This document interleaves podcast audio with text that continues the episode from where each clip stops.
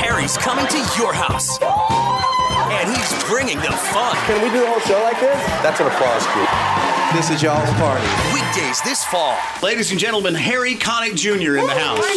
Hey, everybody. All right, what's going on, man? Man, it's all good. It's good to be with you. Sharp, first thing in the morning. Thanks, man. I had a lot of help. We got our t- we got our t-shirts, and you got all dressed up for it. I got the t-shirts and jeans underneath. You're actually here because of your TV talk show, Harry, which Yes. debuts September 12th on CW22. That's right. Yeah. So this we're going into our second year, and it's been really fun. I mean, the the first year I wanted it to go well, and I wanted to have a have a good time, which which I did. I had a blast. But you never really know how the public is going to respond to it, and you know whether you're going to be able to find a viewership. And we were so lucky uh, that we were able to, and that you know it's being broadcast in almost you know 100 percent of the country, and people are digging it. So we, we're doing another year, and it's it's just been terrific. And you're giving viewers a special way to be part of the show. Yeah, that's right. So we're going around the country, and actually Raleigh's my first stop. We're gonna uh, get hear it for yeah. Oh, it's a great. I, I love this town. I've, I've made records here. It's a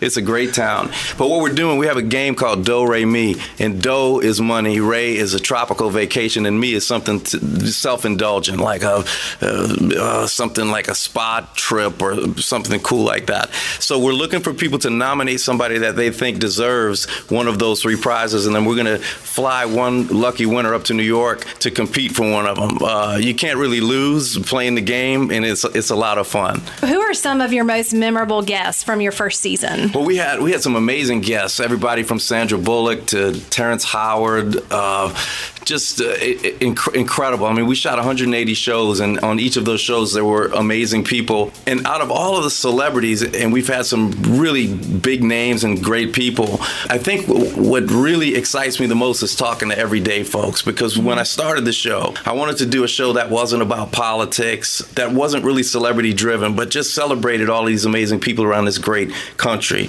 And we have unbelievable people that come on the show. We do a segment called Leading Ladies, which was the first thing that I pitched when we decided to do the show. I wanted to celebrate incredible women. They don't have to be famous women, but just women who have done something for their communities. And it, I've met extraordinary people. So our show's it's real positive. It's got music on it. My band, we're, we're playing every day, so it's it's fun. What? I want to dance with you. Justin, I can't. Excuse us. Justin, I, uh, I can't. I can't dance anymore. I can't. Dancing's just a conversation between two people.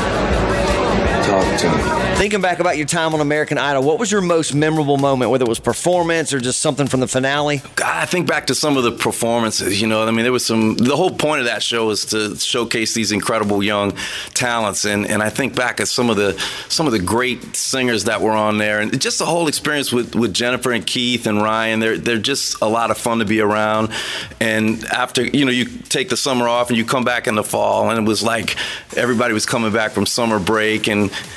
uh, you know, Keith and Jen both have kids. We talk about kids, so it wasn't that there was a, a particular moment that, that stood out, but it was it was a, a great experience. Well, what do you think about the reboot? Yeah, I think it's great. I mean, uh, Idol was a, a great show, and I think it's going to be great. I'm not. I know Ryan's going to be involved in it, and I heard Katy Perry. I think is one of the judges. So I don't know who else they're getting, but it's a it's a nice job to have, and and I, I think they're going to do a great job with it.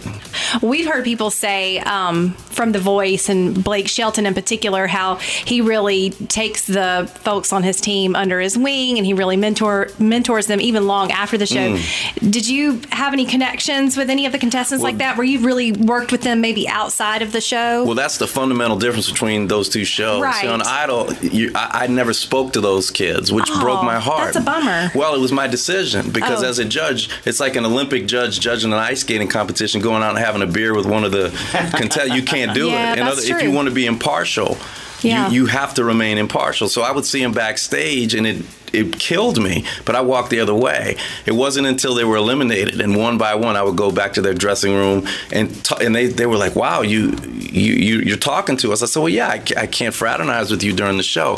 The voice is a completely different Yeah. thing because the Yeah. coaches are the mentors. Right. I'm a mentor kind of person.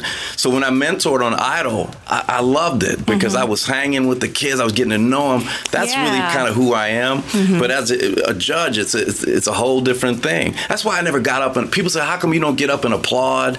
You don't clap? I said, well, no, I'm a judge. Mm-hmm. Can you imagine a gymnastics competition and the judge from Switzerland gets up?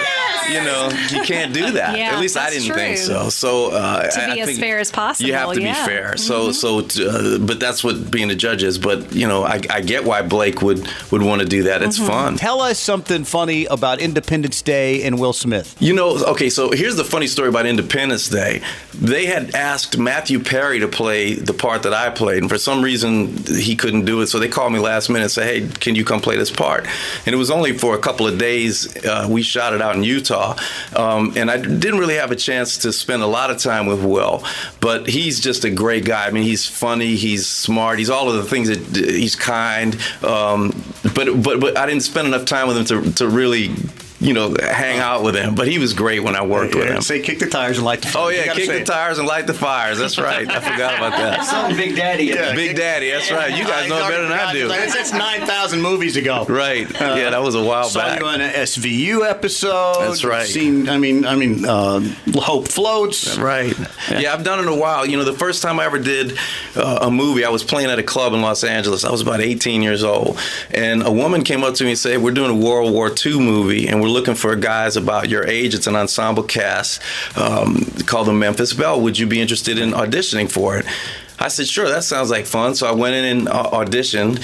Acting was something I had planned on doing, but it, I just didn't know how it would manifest itself. So I went into the audition and I said, "Well, where, are my lines?" They said, "Well."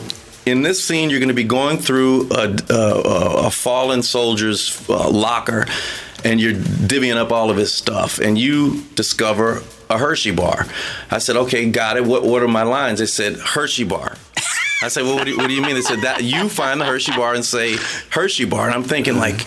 Does my uh, being in this movie depend on how how well? And you know, I'm running in my mind. I, so I said, I picked up a Hershey bar. I said Hershey bar, and they said, okay, that's good, good enough for us. I said, man, this acting thing isn't that bad. I got that, you know. That's awesome. Season two of Harry, September 12th on CW22. Uh, Harry Connick Jr. with us. Thank you for your time. We do Thank appreciate you. it. And make sure that, that your listeners nominate somebody. If you go to harrytv.com, you can you can see the rules to Do Re Mi. But nominate somebody that you think deserves a trip to New York uh, to be spoiled a little bit between now and the end of August, and we Mike, will. Marty, and Janie. Right. Yeah, yeah, that's good. Bring them all. All right, and thank uh, you, bro. we sure Go appreciate you having us. Thanks, guys. Harry Connick Jr. Your Q Morning Crew on 94.7 QDR.